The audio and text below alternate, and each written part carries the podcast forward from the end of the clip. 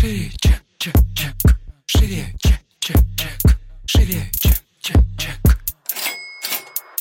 Всем привет! Это выпуск подкаста «Шире чек». Меня зовут Ира Подрез, и каждую неделю вы слышите мой голос, а теперь еще и видите меня на Ютубе. Этот подкаст про продажи. Мы говорим о том, как продавать дорого, системно, как побороть синдром самозванца и как вообще прийти к системным продажам. Чек, чек, чек. Шире, Сегодняшний выпуск будет такой необычный, наверное. Мы поговорим о том, почему инфобизнес — это сложно. Есть мнение, и оно очень понятное, что инфобизнес — это супер легко. Пришли эти инфо-цыгане, зарабатывают очень много денег. К ним относятся все очень не, не особо хорошо, мягко говоря. Мне хочется сегодня рассказать о том, как на самом деле строится инфобизнес, что в нем происходит. Я сразу хочу сделать ремарку о том, что мы не говорим о продуктах, которые действительно где-то наворовались, пересказанные книги и так далее. Это, это зашквар, э, зашквар для всех. И для тех, кто находится в этой нише, и для тех, кто просто в ней, э, наблюдать за ней со стороны. Я говорю о реальном онлайн-образовании, которое сейчас набирает обороты, и хочу объяснить, почему это классно и сколько труда на самом деле в это вкладывается. Это будет полезно для тех, кто хочет вообще пойти в эту сферу, кто хочет запустить какой-то свой продукт. Вы будете понимать реальный объем работы, который здесь есть. А работы здесь, правда, много. Итак, с чего хочется начать? Хочу, наверное, начать вообще с э, вот основы такой, через что продается, да, в основная часть онлайн-образования продается через личные блоги, через таргетированную рекламу раньше продавалась, сейчас она уже не продается через телеграм-каналы. Но это вот в основном это все-таки Инстаграм, который запрещен на территории России, и телеграм-канал. Ну, плюс ВКонтакте, естественно, там давно тоже онлайн-образование работает и развивается довольно успешно. Поэтому первое, что нужно, это нужно собрать аудиторию. С учетом того, что у нас сейчас нет таргетированной рекламы, действительно надо ее где-то собрать через рекламу у блогеров, и это сложнее намного, чем мы делали это раньше, потому что с таргета, конечно, аудитория идет проще, она более прогнозируема, ну, именно с этой точки зрения. Поэтому сначала вы собираете аудиторию. Чтобы собрать аудиторию, надо ее на что-то собрать. Соответственно, должен быть какой-то маломальский блог, у него должна быть какая-то концепция, вы должны о чем-то понятном говорить, у вас должен быть какой-то визуал, какие-то тексты, вы должны ежедневно вести сторис, ну, с выходными, но все-таки ежедневно. А, соответственно, это регулярный контент, который вы должны выдавать, а значит, вы его должны придумывать. И это очень сложный момент, потому что многим кажется, что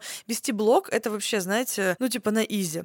Но в чем сложность э, основная? Это в том, что вам приходится придумывать каждый божий день. И когда вы встаете утром, у вас нет настроения, нет желания. Бывают периоды такие, особенно когда начинается осень, и такое, знаете, меланхоличное настроение, и в целом хочется забиться куда-то и вообще не выходить. А тебе нужно выходить, потому что ведение блога, оно требует регулярности. Невозможно вести блоги, знаете, типа а два месяца веду, потом сколько-то не веду. Люди очень быстро забывают, сложно потом вообще входить обратно в ритм ведения блога.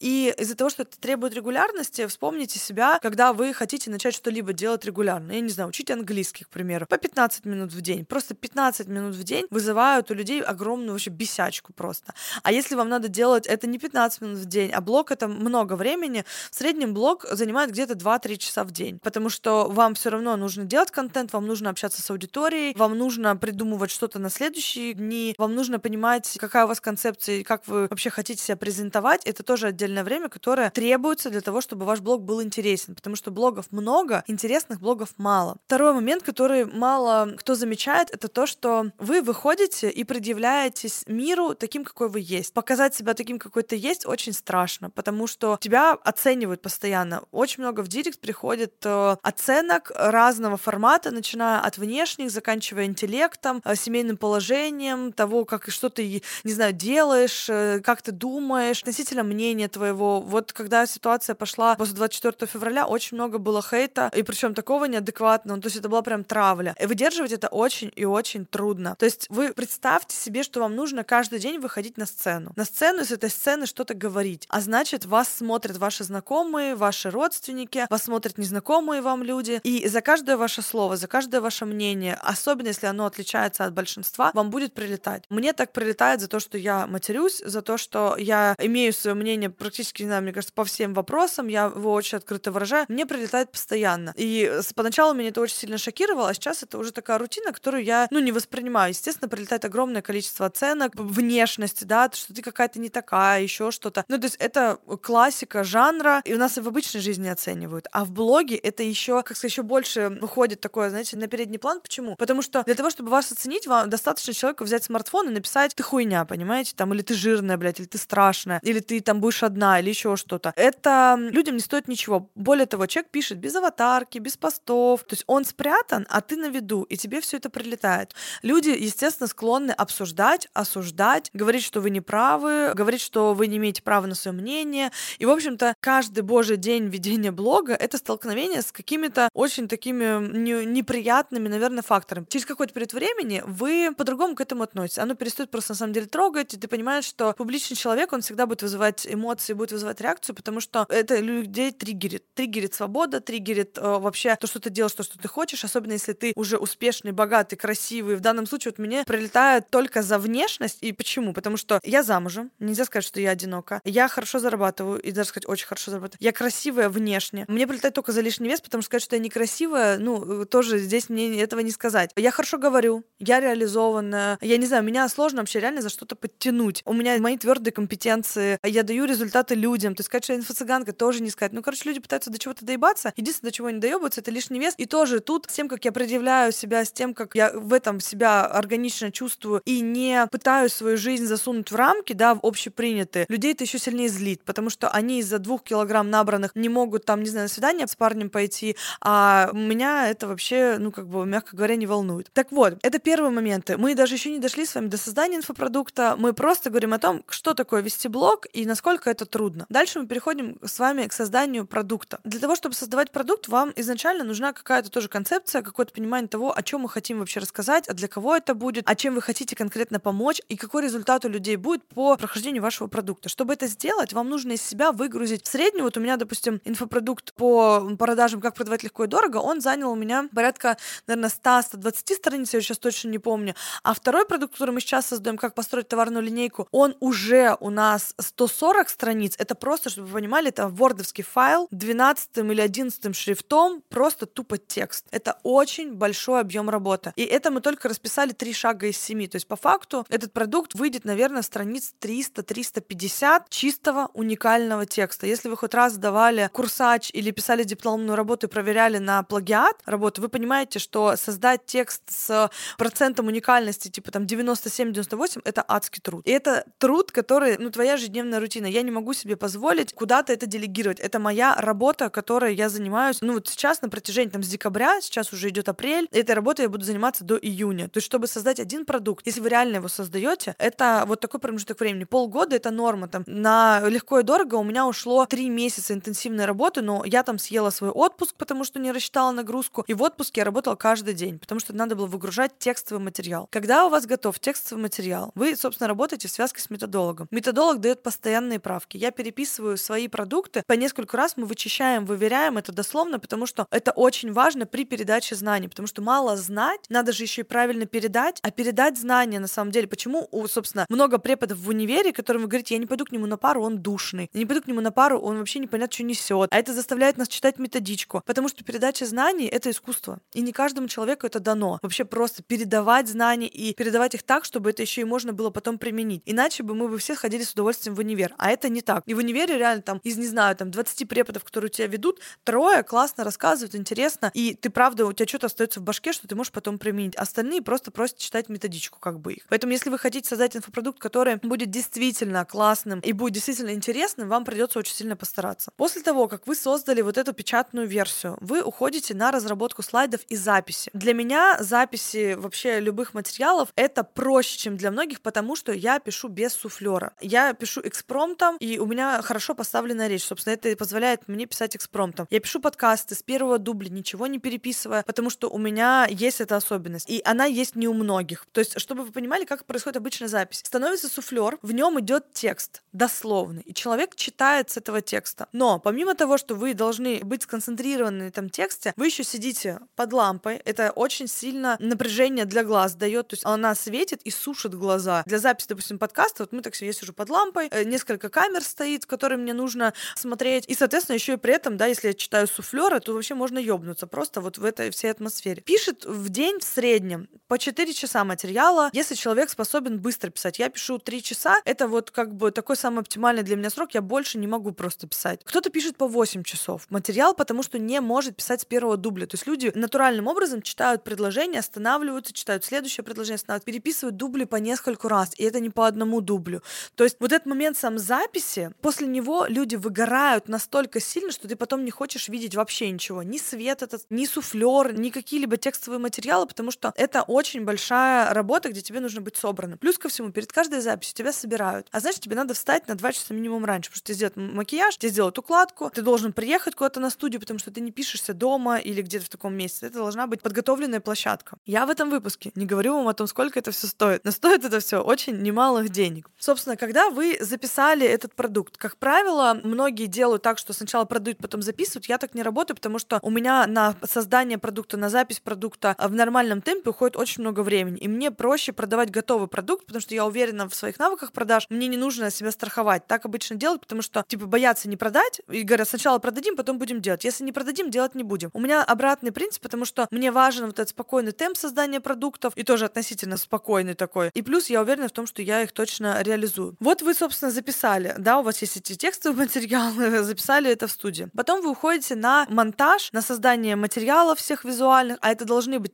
текстовые конспекты, должны быть презентации. Все материалы должны быть оформлены в соответствии с фирменным стилем. Это я подразумеваю, что он у вас уже есть. Если у вас его нет, значит, вы должны создать фирменный стиль продуктов, которые, собственно, будут в вашем там, курсе, не знаю, вебинаре, семинаре, в чем угодно. Создали. Потом мы уходим на размещение это все на технических площадках. Это огромная отдельная работа для того, чтобы человеку было удобно проходить ваш продукт. Это значит, что видео должны быть в определенном формате, у них должно быть текстовое сопровождение, что делать, как делать, куда нажимать, зачем нажимать. Вы должны подумать о том, будет ли у вас какая-то система тестирования. Если она будет, то какая она будет, как это должно быть реализовано на площадке, как у вас будут проверяться домашние задания и будут ли они проверяться. Если они будут проверяться вручную, и после проверки человек должен получить там какую-то отметку и куда-то, это тоже должно быть все продумано технически. Помимо этого, вам нужно подумать о том, а как это будет предоставляться. Кто это будет? Кураторы, модераторы, какие-то наставники, ассистенты. Как это будет реализовано внутри вашей команды? Вы будете нанимать это под конкретный проект или это будет ваш постоянный штат? В нашем случае это постоянный штат людей, потому что для нас онлайн-образование — это наша основная деятельность. Мы предоставляем постоянно. У нас нет перерыва практически в предоставлении. У нас постоянные продажи, постоянное предоставление. Уровень, на котором мы это делаем, вы можете себе представить, потому что это большая работа, это очень многое усилий для того, чтобы продукт был написан, записан, реализован и предоставлен. Потому что деньги по факту считаются заработанными только после того, как вы предоставили материал. Когда люди закончили ваш курс, семинар, вебинар, все что угодно, и вы поставили галочку, что они закончили. Если вы заработали денег, но не предоставили, у вас еще нет этих денег. Деньги появляются только тогда, когда вы предоставили то, что вы должны были предоставить по договорам. Договора — юридическая составляющая. То, что требует отдельного внимания, создание оферты, вообще любых документов, которые вы обязаны иметь, ведя официальную деятельность. Я надеюсь, что вы не ведете ее неофициально, потому что вообще еще вопросики тогда появятся. Если вы официально ведете деятельность, значит, у вас должна быть оферта, выверенная конкретно под вас. Это важно. Значит, вы ее должны составить. Помимо оферты составляются еще ряд документов, которые необходимо иметь. Кроме того, если вы работаете с предпринимателями и работаете через, собственно, оплату там с ИП, будьте добры, счета, акты, все это вести в бухгалтерии. Помимо прочего, когда вы заканчиваете предоставление, есть еще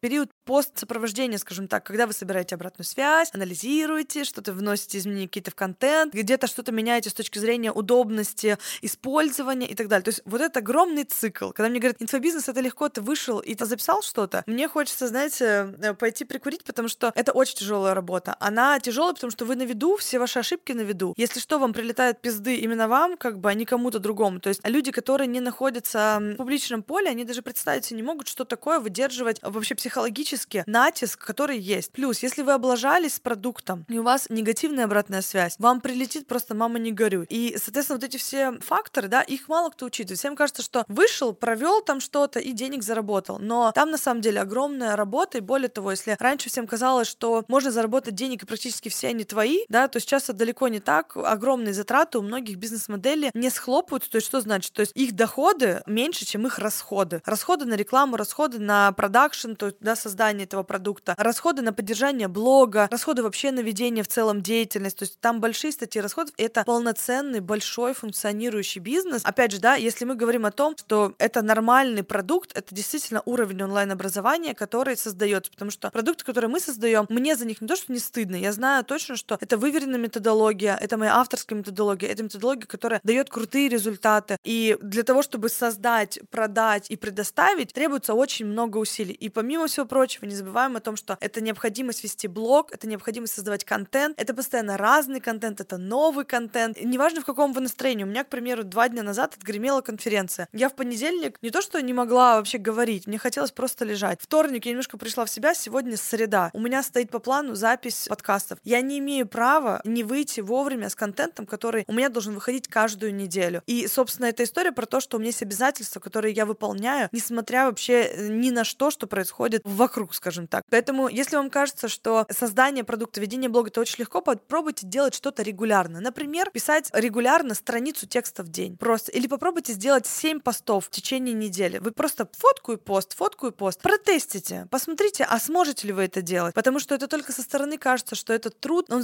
знаете, не труд, это что-то очень легкое. Я считаю, что вот в рынке онлайн-образования и в рынке вообще ведения блогов и так далее находятся очень устойчивые люди, люди с невероятно сильной внутренней опорой, потому что тебя не должно колебать мнение со стороны. Ты должен быть в себе очень уверенным для того, чтобы претендовать на деньги здесь, для того, чтобы предъявляться, для того, чтобы тебе не было страшно, для того, чтобы публично выражаться, отстаивать себя. И вся эта история, она требует очень сильной внутренней опоры. Более того, ты должен уметь системно двигаться регулярно, даже тогда, когда у тебя нет результата. И более того, не то, что когда у тебя нет результата, у тебя не будет результата очень долго. Ты набираешь потихоньку подписчиков, они там растут, я не знаю, по 10 человек в день, и ты уже радуешься этому. Набрать аудиторию, там вот у меня там больше 100 тысяч, потребовало трех с лишним лет, это потребовало денег, это потребовало выдержки, это потребовало большое количество нервов, потому что было очень много ошибок, которые нужно переварить, разъединить себя с ними, не, не приравнивать, что если я ошиблась, я дерьмо, а это сложно, а значит, это разбирается в, в терапии. Постоянная оценка со стороны, когда тебе говорят, что ты какой-то не такой, это тоже выносится в терапию, и ты каждый раз вот этот вот момент, типа, думаешь, блин, а это про меня или не про меня? Вот это отделение вечное. В общем-то, это правда очень трудная работа, которая требует сил, выносливости, каких-то внутренних, не знаю, внутреннего желания быть публичным и готовности терпеть все то, что приходится терпеть, потому что это далеко не только цветы и подарки там от подписчиков, это еще и регулярные пиздюли, которые тебе вставляют люди, которые понятия не имеют, что у тебя за работа, понятия не имеют в этой жизни, возможно, что такое уровень ответственности такой. И, как правило, это действительно люди без аватарок, сидящие и строчащие, знаете, диванные критики. А ты все это пропускаешь через себя. И вот это вот самое, наверное, трудное, что, опять же,